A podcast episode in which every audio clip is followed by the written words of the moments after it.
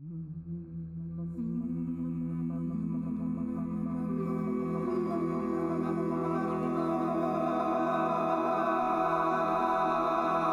is the Institute for Music Leadership. Welcome to another episode of Create, Inspire, Lead. I'm Stephen Bigner.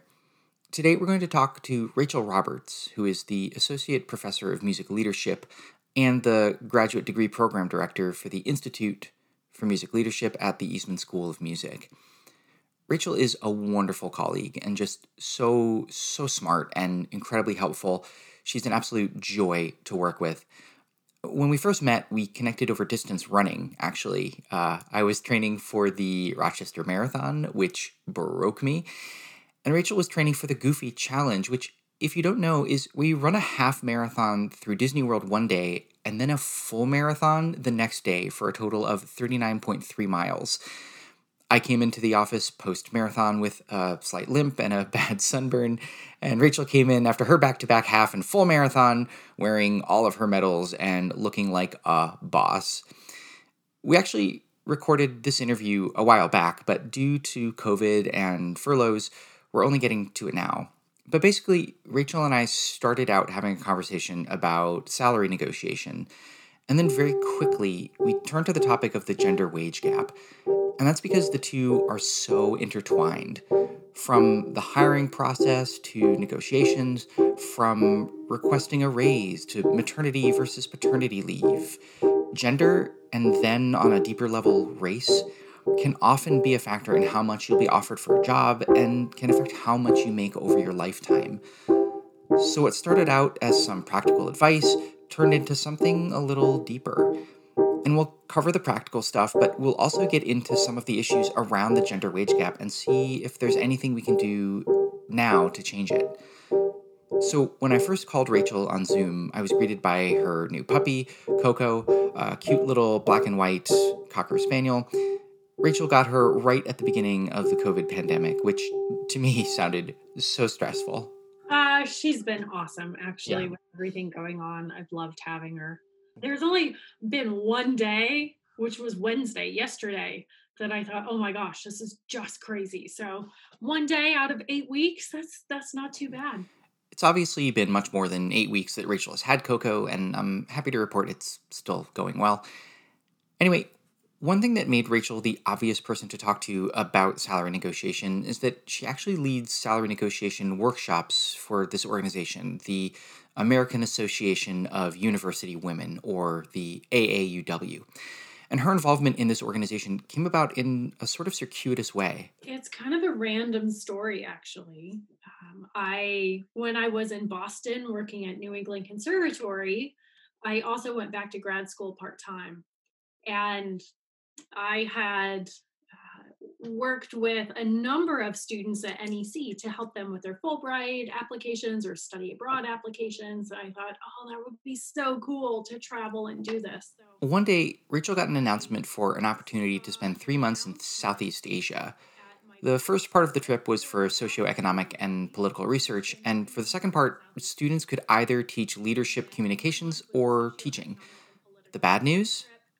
I saw this application 24 hours before the due date, and I thought, oh man. But I stayed up and I wrote it, thinking, well, you you never know unless you try, right? A couple weeks later, Rachel had an interview and eventually got accepted to go on both parts of the trip. Rachel visited 10 countries in Southeast Asia over the course of 90 days. And for the research part of the trip, Rachel met with everyone from business leaders and heads of corporations and banks. And government officials from these different countries, clear through people who ran NGOs.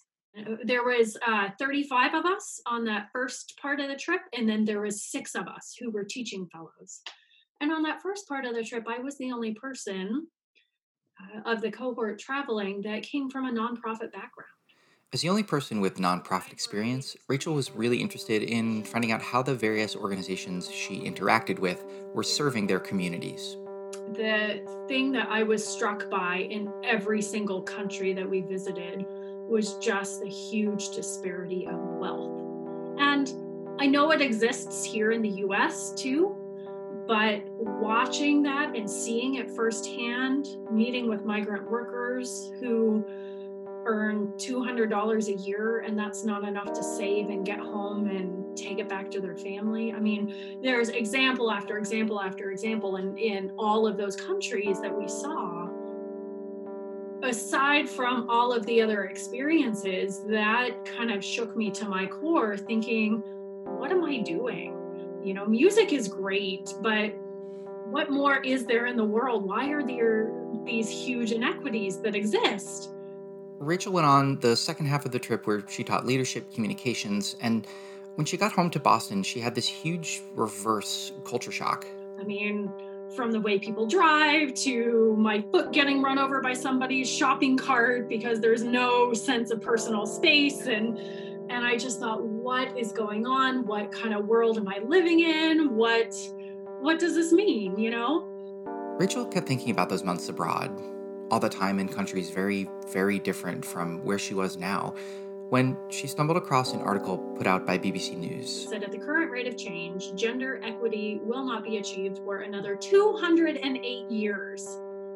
I thought, fantastic, I will be dead, long dead, as well as a couple generations, you know, but at the current rate of change.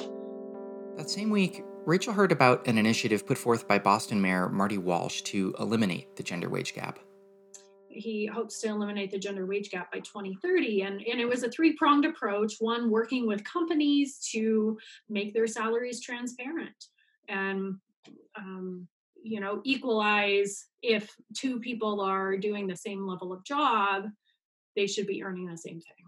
The second was to take the lead on maternity and paternity leave research um, because as you likely know there's um, very wide ranging views and support for both maternity and paternity leave across this country.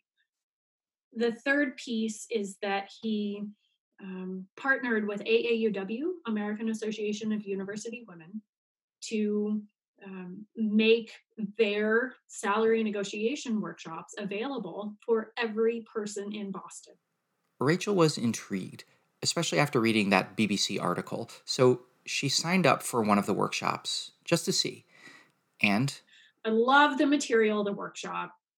I thought I could do this. And she signed up, learned how to give the workshops herself, and during her last 16 months in Boston, she facilitated 32 workshops and trained over 850 women. And this was totally volunteer. She purposely signed up to go to all the different sectors around the city so she could work with different populations and demographics. It was such a memorable and impactful experience. It was very eye opening as well to hear the stories of how. Uh, what women have experienced in in their own walks of life. I don't know that it solves the problem of inequities because there's so many in this world but i felt like it takes a village to make change happen and if i could do just a little piece then um, maybe that will help change other things you know when Rachel got to Eastman and the U of R, word spread that she used to lead these workshops back in Boston. Through a series of conversations with the right people in the right place at the right time, she was able to license those same salary negotiation materials and make them available to all students, faculty, and staff here at the university. So let's first get into the practical advice segment of the episode. We'll talk about what specific skills Rachel covers in these workshops, but first, why is it important to practice salary negotiation? As a musician, would you walk on stage and sight read a performance? I mean, no, for for everybody's benefit, but right.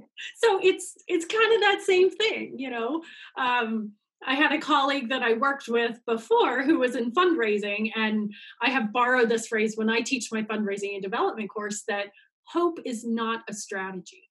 You know, if you hope that something will work out, that's great but you can actually take steps to be more confident in the skills that you have and um, the way that you approach what it is that you're doing, regardless of what it is, but salary negotiation especially. Practice makes perfect. Well, practice makes permanent, but that's maybe another episode topic. Anyway, in this workshop, you focus on four basic concepts. Step one is articulating your value. How do you talk about that? Step two is doing your background research. Step three, developing your strategy. And step four, which I love, built into this program uh, and this material, is actually practicing both the role of the employee and the employer. Okay, if you've listened to any previous episodes, you know I love a list. So let's go. Number one, articulating your value. And it begins with asking yourself the question what what are you really good at now when i attended this workshop i sat there just staring at this. I'm like i i don't know what I don't know what i'm good at you know? I do things but what does that mean? Well i attended the workshop with a very good friend of mine and she kind of laughed. She's like come on rachel this is what i see you do and this and this and i'm like oh okay. And then it flipped and Rachel's friend, who came up with a laundry list of things for Rachel, suddenly couldn't think of anything for herself. And so Rachel jumped in and helped her friend articulate her value. So if you're feeling like I did uh, when Rachel first talked about articulating your value, and you're also breaking out into a cold sweat and having a major bout of imposter syndrome, reach out to a friend or someone you can trust who can help you come up with a list. And once you have that list, you can begin to build on that what did you do to make that happen? Was it a project? Was it an event? Was it uh, a big something that you accomplished? What specifically did you do to accomplish that? And so the idea is that you take all of those things that you are proud of and then you break those down into those different components. And that helps you better have the language qualitatively and quantitatively for how to talk about the value that you would bring to an organization, to a position, or maybe to an advanced role in where you're at right now. Another thing Rachel recommended was to start a document right now that you constantly add to each time you participate in something. Most people update their resumes months or even years apart from the last time they applied for a job. And so they're faced with having to figure out what it is they did for the past month, year, five years. Having a running document of projects, papers, performances, volunteer work, or committees you worked on will help you when it comes time to figure out what you're capable of doing. Just wherever you are, start that document today. That's my biggest piece of advice of all of this because whether it's you're brushing up your resume to apply for a new position, or you are wanting to approach your supervisor for a promotion or increased responsibilities. You know, all of these things that you have been doing demonstrate your capabilities to take on um, these expanded responsibilities that show um, you are ready for a step up in responsibility or in pay scale or all of the above. But it's again, going back to that step one, articulating your value. If you don't do it for yourself, no one will take the time to do it for you. Which brings us to number two doing your background research. Now, there's a lot to consider when researching different positions. On one level, the research can be as basic as looking into the organization you're interested in applying to and considering whether or not you actually should apply. But it's also important to know things like what the laws are regarding compensation and salary. And that can be different from state to state. Every state in this country has differing laws, and it's important to know what the laws are surrounding salaries and equity and transparency. For instance, when I was in Boston, Massachusetts was the first state, I believe, to pass a law saying that you cannot ask for past salary history and making it illegal to pay difference uh, a different salary for the same type of job. Another layer is to find out how different organizations compensate their employees. Because even if you say, this is what I want to be earning and what the market says, especially if you're working in nonprofits, nonprofits have a different pay structure than for profits do. So, what kind of research can you do going into the job search? Or let's say you get an interview at a place you really want to work at, but they haven't offered their salary ranges. How can you sort of figure out what's an appropriate amount to ask for? There are different ways that you can approach doing research. Um, what AAUW recommends is that you go on salary.com, which is a free resource. There is a paid uh, portion of it, but you can get a lot of information through the free resource to put in the job that you're doing, the zip code and location that this is located in because of cost of living differences. And um, that will churn out a range of information, a bell curve. The lowest 25 percentile qualified for that position, clear up to the 75th percentile, and what that range is, and, and the median person that is qualified um, doing that role in that zip code, what they are earning. This works great for jobs that are for profit. If you're looking at nonprofit jobs, however, which is where many of the jobs in arts and music are, you may need to dig deeper. One resource, especially in the Boston and New England area, is called Third Sector New England. And if you Google Third Sector New England salary comparative chart, you will find a list that they are building similar to salary.com, only for uh, nonprofit organizations. So, this is specific to New England, but it can still give you a pretty good idea of the going rate for certain positions. Obviously, the cost of living in most places in New England tends to be higher, so. So, if you live in Iowa, you know, you'll want to take that with a grain of salt. Says the Iowa native.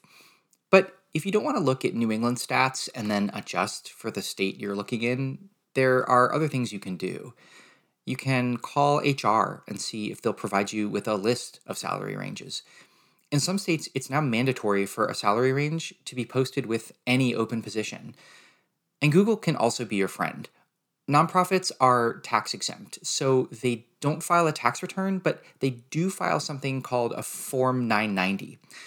And while this won't tell you what every individual in that nonprofit made, it can at least give you an idea of the financial health of the organization, which can help inform your job search or even your expectations of what is reasonable. Or if you're looking for a job at a state school, often those salaries are publicly available. But Rachel made another recommendation, which I've personally used and think is so important in helping to create transparency in the job market. And another thing that I like to recommend is calling on colleagues that work in the same industry or that may be in that um, organization to ask them to help you find out. It's not as if you're asking for their salary and what they make, but instead asking them, you know, I'm interested in this job um, for a variety of reasons, but I want to make certain it's it's the right fit for what I'm looking for. We'll come back to that last idea a little later, but let's go on to the next step. So you've articulated your value, You've done your research. Step three, developing your strategy. In preparing for a negotiation, um, you you do want to be an advocate for yourself and you want to have that language for what is it that you will bring to this position uniquely right the question that always turns my blood to battery acid in the middle of an interview is what salary would you like to make? Even if you've done your research, this question can be so uncomfortable, and in many ways, it's not fair.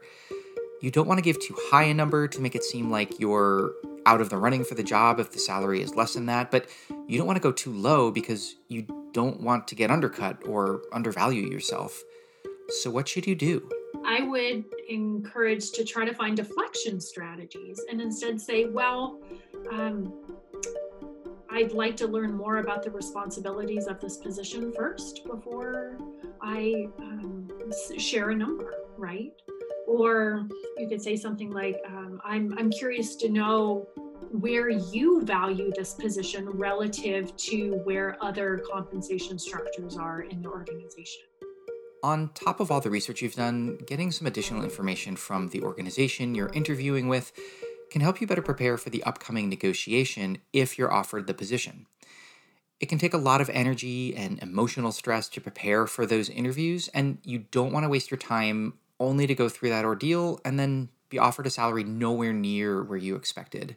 And on the flip side, if you're the hiring manager, it really stinks when you go through this and find the perfect candidate, but you aren't able to hire that person because of the salary that you're offering. As the hiring manager, you are losing time and productivity and all types of things, you know. So I think it behooves both parties to be as transparent as possible. If an offer is made, you're on to the next part of the negotiation. And the first thing you should do? My first recommendation is to say thank you, you know, so excited. I mean, be truthful. If you aren't excited, then remove yourself, you know, but be excited, say thank you, listen to what uh, is being offered, and then say, you know, could you email me this, both the offer and any benefits packages? And could we set a time to talk in 24 to 48 hours? You want to have a copy of the full offer because while the salary may be nice, that's not the hard number you're going to be bringing home. You need to weigh the value of the benefits, healthcare, professional development, tuition assistance. Some organizations in bigger cities may even have transportation benefits. Each organization has different perks, and sometimes a job with a slightly lower salary offer can still end up benefiting you and saving you money if it has a really comprehensive benefits package, which incidentally are also points in addition to salary that you can negotiate. Is it work from home? You know, we've all proven right now in COVID 19 that work from home is possible um, to varying degrees, or maybe it's professional development and having the ability to go to two conferences a year or something like that that help further you in your profession. Or, um, yeah, really think hard about what benefits matter to you. And finally, I asked Rachel how many times you should go back and forth with your offer while you're negotiating. my students will laugh if they listen to this because my answer in class for so many things is it depends.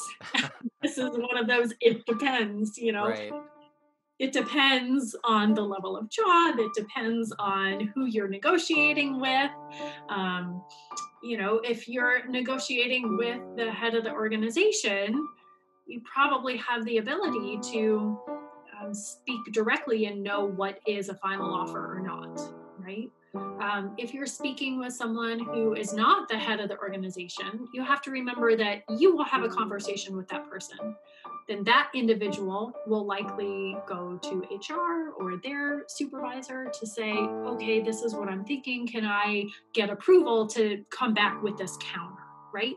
So that person, your supervisor or whoever it is that you're negotiating with, likely will have double the conversations that you have it's totally fine to have a couple conversations. I would say, you know, two or three conversations would be just fine. The final step, step four in preparing for negotiating your salary is to practice. Not only as yourself going out for the job, but to practice the negotiation from the perspective of the employer. There's multiple layers to it in terms of thinking through the objections that an employer may have becoming yeah. sensitive to the dynamics and what limitations they may be going through but also thinking through what is it about you as a candidate that is um, you know really sticks out to an employer it's like understanding the theory and the chord changes and the history and the time period of a piece it's it's those same types of components just from uh, the perspective of, of how do you prepare for a negotiation.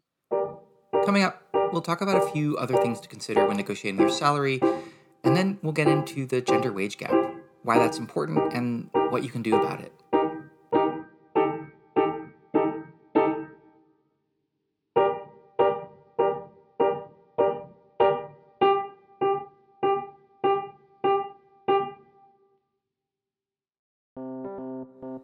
The Institute for Music Leadership has three different grant programs to help you take your idea or project to the next level.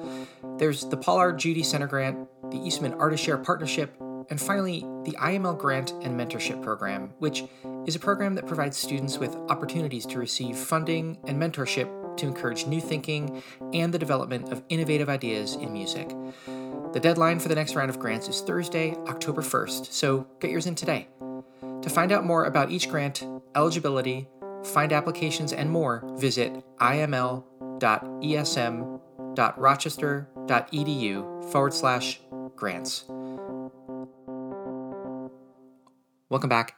So, we talked about all the steps you could take to prepare for negotiations, but as much as you can prepare, sometimes there are things you learn the hard way. Even Rachel, who teaches these negotiation workshops, had a few hard knocks when she first entered the job market. My first job, I did not negotiate at all. I probably lost out there. In fact, she knows she did. And the two words she wished she knew early on in her career are compound interest. If you don't know what compound interest is, look it up and understand it because every penny that you put away now will only compound and serve you well into the future, especially if you want to retire. You may have heard of a 401k, which you typically get in for profit jobs. Some nonprofits also offer a 401k, but most often they have a retirement fund called a 403b. Either way, these retirement accounts are so important. We talked about benefits earlier, and this is definitely one to look into. For example, for some jobs, there's often a waiting period before you can begin contributing to your retirement account. Or there might be a waiting period before your company will start making contributions to your account. And that's another thing to check. Does your company make contributions on your behalf? And if so, how much? Do they match what you put in? Double it? This can all add up so quick, and missing out, even for only a couple of years, can be the difference of hundreds of thousands of dollars. Okay, so bear with me here. So, really small scale. If you contribute $1 to your retirement account starting at age 25, that dollar will be worth $4.80 by the time you're 65 and ready to retire. If you wait until you're 35 to contribute, that same dollar will only be worth $3.24 by retirement age. But it's actually even crazier if you look at the bigger picture. Let's say you start to contribute to your retirement account again at age 25, and you're able to put in $10,000 a year. Let's say you invest that $10,000 a year and get a 6% rate of return each year. By age 40, you've invested $150,000 of your own money, but that money will accrue to be worth $1,058,912. Wait just 10 years until you're 35 to start, and you invest the same $10,000 a year, even if you invest that amount all the way until you retire at age 65 under the same circumstances you'll end up investing $300,000 of your own money, but it will only accrue to $838,019.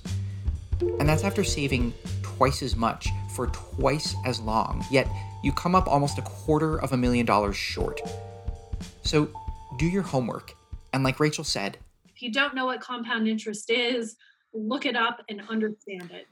Another important financial thing to consider is taxes. Your overall salary is one number, but your net or take home pay will be completely different, which admittedly I totally didn't consider when I got my first salary job. And Rachel, she also forgot. Yes, so I called home. I did the exact same thing, totally forgot about uh, taxes. I got my first paycheck and I called home to my parents and I'm like, what the bleep is FICA and why did they take so much money out of my paycheck? but there's this great resource right now. Um, uh, gosh, what's it called? The website Rachel eventually pulled up is called paycheckcity.com, which is a great salary calculator. You can put in the state you'll be working in, what your gross pay is, whether the method is annually, monthly, bi weekly, whatever it is.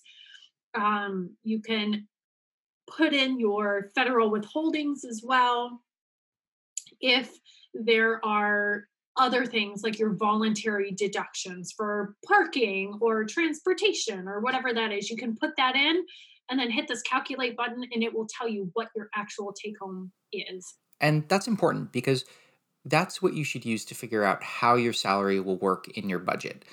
A $40,000 offer in New York City, for example, will be different than it would be somewhere in Iowa or Texas, not only because of cost of living, but because each state takes out a different amount for taxes. So be sure to try to figure out what your net salary will be and work that into your budget. Don't have a budget? If you don't have a budget for yourself, take the time to do it now you know? Understand what's coming in understand the obligations that are going out and what's often forgot about think about your long-term financial goals. It's easy to get wrapped up in your immediate expenses but maybe you want to buy a new instrument or enroll in some continuing ed classes or even just take a trip somewhere. Figure out how you can factor that into your budget as well and by the way there's no excuse for not having a budget there are so many resources out there. One that I love to recommend is a program called You Need a Budget, or YNAB for short. I love this program. Um, it's taken my spreadsheets and everything that I have wanted to do with spreadsheets and put it on steroids. So that's why it's worth the 45 bucks a year for me to have this. Don't worry, there's also a free version that has all kinds of tutorials and training. And if spreadsheets aren't your thing, there are other programs that help you create and manage a budget. One note though, apps that claim to do it for you so you can set it up once and then forget about it, skip those. This is one thing where you want to have total control and oversight. It's something you want to do, if not on a daily basis, at least every couple of days or once a week, because things change unexpected expenses, random gigs, and you want a clear picture of where you're at when you look at your budget. Just what do you spend in two weeks' time? You know, what are all those coffee trips to Java's? They're fun, they're great, but how much are you really spending versus how much are you investing in your own self? So that's the second biggest mistake is that a lot of people don't really have a sense of what their budget is and what their financial goals are. And that conflates and compounds and confuses what it is that they are looking to earn in a position. But there are other situations Rachel has run into. Like one time she had two offers from different jobs, and in the interest of transparency and in trying to leverage the best opportunity for herself, she went to the job she was really interested in and let them know. The supervisor said, Are you playing me right now? Just like getting very defensive about this. And I thought, no, I'm I'm not playing anyone. I'm I'm trying to help make this possible, you know. Rachel was just trying to advocate for herself and let the employer know the stakes. Not every negotiation is like this, but you should be prepared in the event an employer does react that way. And honestly, if they do have this reaction, you should ask yourself if you really want to work in that kind of environment. I mean, what if down the line you want to ask for a promotion or a raise? Aren't you going to get the same hostile reaction? Another time, Rachel got a great offer that was supposed to include both a one time bonus and a salary increase at the end of one year of service. She never asked for a written version of the offer, and after a year of service, she didn't get the bonus or the raise. She asked someone about what happened. And the documentation was not filed. And so it just pains me to know. Um, yeah, I can't even think of, of the value of that as to what was lost. But it's through all of these experiences that you learn the hard way and try to share it with others to say, okay, here's a lesson that I learned the hard way. Don't repeat this for yourself, you know? But even knowing all of this, it's still possible to make a mistake. And that's okay. Or you might not be in a position to negotiate right now. You know, there's times in in your life and everybody has a different situation sometimes you may just have to take a job to take a job because you have to pay bills and you have to put food on the table. And that is okay. You know, every career transition does not always have to be the right next step. Sometimes it just has to be the next step to get you through what it is that you're doing. And and so often I see people get so hung up that this has to be the perfect thing. Negotiations never end. And you know, I guarantee most people listening to this podcast will have many opportunities to practice negotiations throughout their life, you know? The main thing is to learn from each experience. Add that knowledge to your repertoire, and then you'll get to try it again when you look for another job. And as you learn more, it's important to share what you know with others. Transparency among workers is such a crucial element to creating a more equal playing field. And that can be a hard thing to overcome because of a culture of discretion that's been forced on us by employers over the decades. The history is that you, employers, um, would fire you for talking about salary. Wait, that's crazy. They would fire you? Yes. And in in the past, you know, because they didn't want employees to compare who was making what, you know, but Right. Being more transparent about what it is that you make only helps to push employers towards fair and transparent compensation levels. And despite the former backlash employees used to face if they shared their salaries, companies are trending toward being more transparent. And that's helping to normalize pay ranges for different positions throughout an organization. and in in some instances actually um, there's many articles written about this that it's because of the employees talking about their salaries with one another that they have uncovered gender and um, race inequities in how compensation is um, handled in an organization and instead has used that knowledge to push for change. Okay, so here we're going to take a little diversion to talk about the principal flutist at the Boston Symphony Orchestra, Elizabeth Rowe. She was actually the first person to file a suit under the Massachusetts Equal Pay Act that Rachel talked about earlier. When Elizabeth Rowe was negotiating her contract with the BSO in 2004, she'd followed a lot of the steps we've already talked about in this episode. She'd done her homework and was ready to negotiate. The principal oboist, John Ferrillo, had just been poached by the BSO from the Met Orchestra for a yearly salary of $314,600. Rowe asked for the same fee as her colleague and was turned down. Eventually, after some back and forth, she did agree to a deal. However, over the next 14 years, she continued to ask to be paid as much as her male counterparts. Rowe had found out all the other principals in the wind section of the BSO, all men, made more than she did. And so in 2018, she filed suit. The case is really complicated and covers a lot of additional topics that could take up several separate episodes, but basically, the BSO claimed that Rose's salary had nothing to do with her gender. They said the oboe is a harder instrument. There's a smaller pool of oboists, and the whole orchestra tunes to the oboe. That's why it fetches a higher salary. But even John Ferrillo doesn't agree with that logic. In a quote from a great article on Boston.com, he says, Yeah, the oboe is important and it is difficult, but so is the flute. He says, and I love this quote every instrument has its own private hell. You'd also expect that if this were some kind of industry standard, that the oboe is hard and everyone tunes to it, that it would be the same across the board, at least among wind sections. But that same article goes on to reveal that in the St. Louis Symphony Orchestra, their principal flutist, a guy named Mark Sparks, was required to be listed in the organization's tax filings as one of the top five earners over $100,000.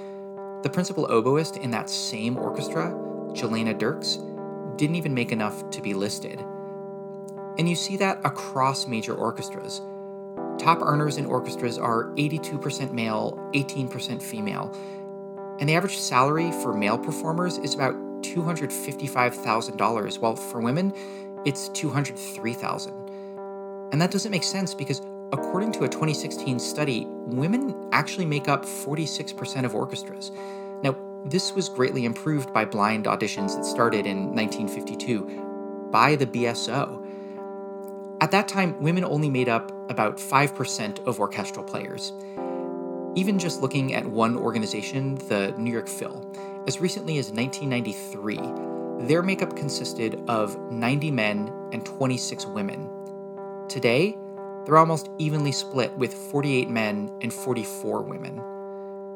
So, let's talk a little more about what is the gender wage gap because the BSO, in their own defense, mentioned this next point, and I hear it all the time from people who don't think that this is important or even real. And that's inevitably someone saying something like, well, my boss is a woman, or what about this company? Their CEO is a woman. Even the BSO tried to say that while Rowe was paid less than all the other wind section principals, she was still paid more than nine other principal players in the orchestra, including some who were men. So gender couldn't have been an issue, right? So, how can we say the gender wage gap is real? There are studies upon studies upon studies, and people keeping track of trends that look at, at the specific jobs, that look at companies, that look at um, broader trends and sectors. So breaking it down to the very minute to the larger, the, both the macro and the micro. Um, the gender pay gap is how we describe the inequities between what men and women make. According to the research shared on the AAUW's website, on average, women working full time are paid 82 cents for every dollar earned by a white man. And if you break that down further, Asian women earn 90 cents for every dollar a white man makes. White women, 79 cents. Black or African American, 62 cents for every dollar a white man makes. Native Island or other Pacific Islander, 61 cents. American Indian or Native Alaskan, 57 cents. And Hispanic or Latina women earn 54 cents for every dollar a white man makes.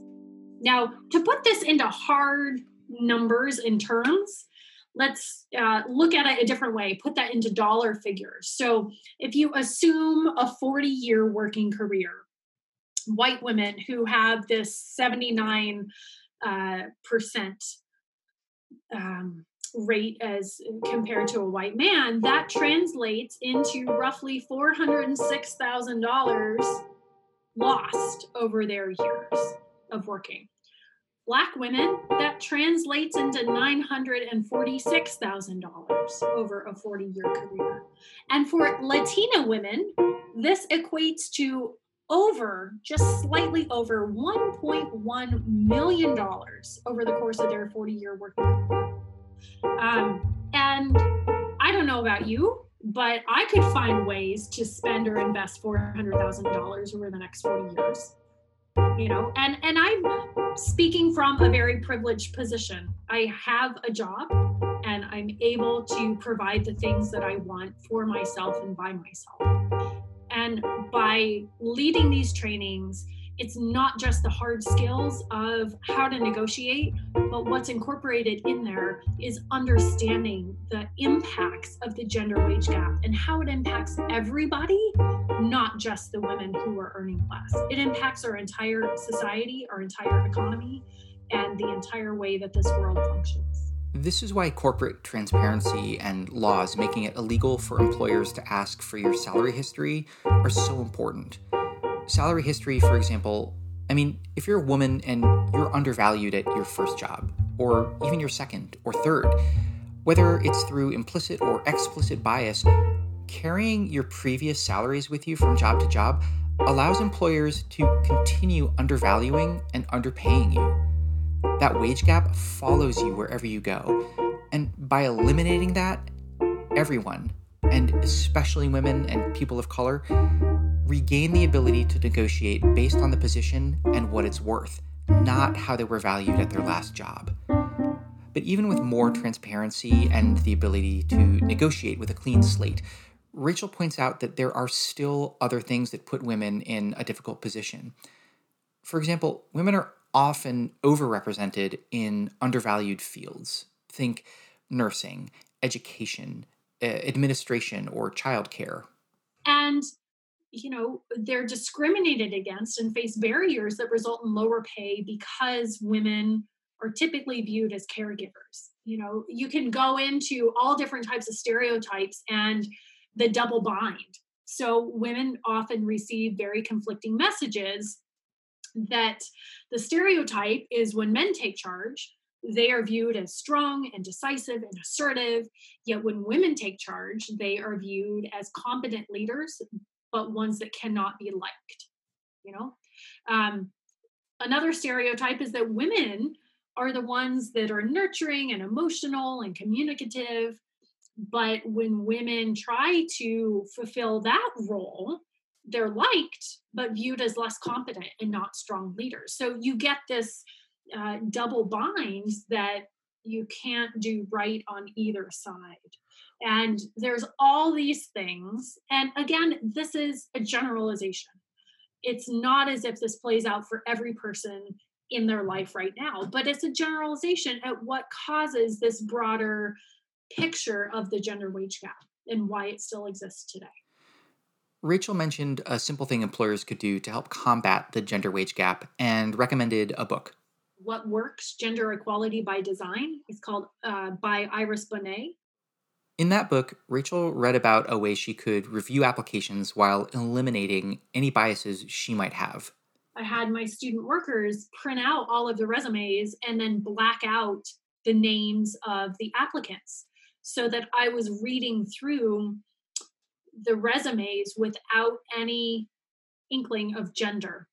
And that was eye opening. I didn't realize the bias that I carried with me and that voice that I had in my head reading. Um, Rachel ended up pulling 10 resumes for interviews. Five were men, five were women. When she had to hire another position a few months later, I did the same thing. And again, half and half. Um, so it really seems like redacting any personal information that reveals gender, race, or ethnicity could be a good way to level the playing field. Another thing you can do? Go take the implicit bias tests that are online for free. Harvard puts them out. Just type in Harvard implicit bias test. And you don't have to tell your score to anybody, but I have all of our students do this as a homework exercise in the leadership classes just to prove the point that all of us carry biases, whether or not we want to. And Knowing your biases can help you take deliberate actions not to be biased. It can help inform your decision making, or it can hopefully inspire you to surround yourself with people who have differing perspectives, different experiences from you, and alternate points of view. It takes all of us to own um, solving the problems and listening and understanding and trying to find solutions and doing it in a very informed way, but not projecting your own biases on somebody else. That's really hard to do. Knowing is half the battle here.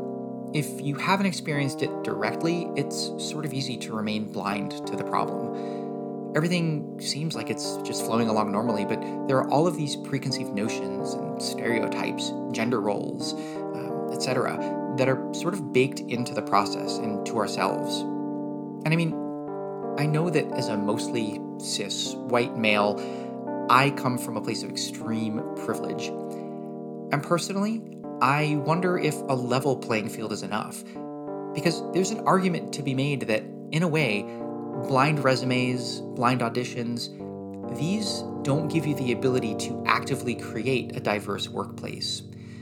The argument for blind auditions and things like that is, I guess, you're trying to create more of a meritocracy, but maybe it's important to know what someone's journey was that led them to that audition or interview.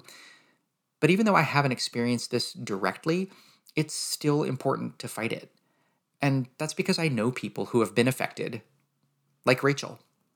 As a woman, do you feel or like know that you've been affected by the the gender wage gap? Like Yes.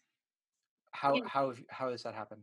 Um, it's happened from things that I have learned that I probably should not have learned in past positions that I have worked in.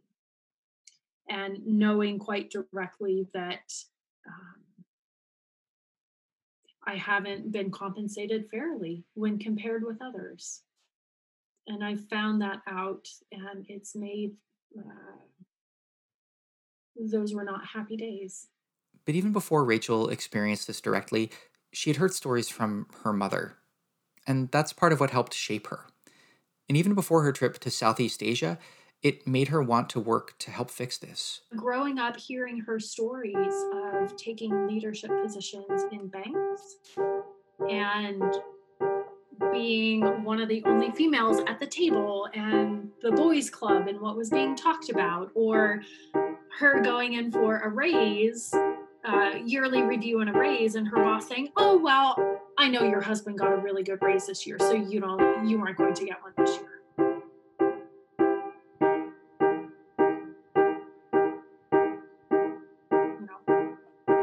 just you know i it's only been recently that I've really appreciated how much those stories had an impact on my life and how it shaped my thinking about equity and transparency. Because it it has taken all of those women and individuals before us to live through those hard times. Because when I talked to my mom about a lot of this she said this is great but you have to understand the privilege that you have right now you know? And and she's very true. But on the other hand there's still inequities that exist and progress left to be made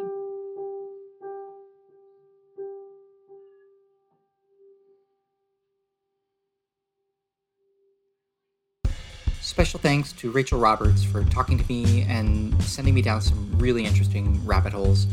The intention for this episode was to be solely about salary negotiation, but hopefully we've shown you how intertwined these issues are and why it's important to work toward closing the gender wage gap, and in turn, the race wage gap.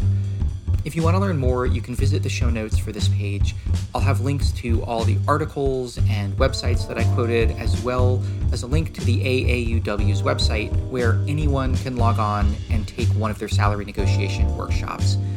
You can also follow the IML on Facebook and Instagram, to get updates on when Rachel might be leading another workshop here at Eastman. Special thanks again to Alexa Silverman. Alexa is like auto tune for my brain. She's been so great. As always, if you have any comments, questions, things you liked, things you hated, whatever, please let us know. My email is in the show notes, and you can also comment now directly on our new SoundCloud page. We'd love to hear what you think. Any topics you're interested in having us cover, it's all fair game. Go out, make art, do good work. From the IML, I'm Stephen Bigner. Until next time.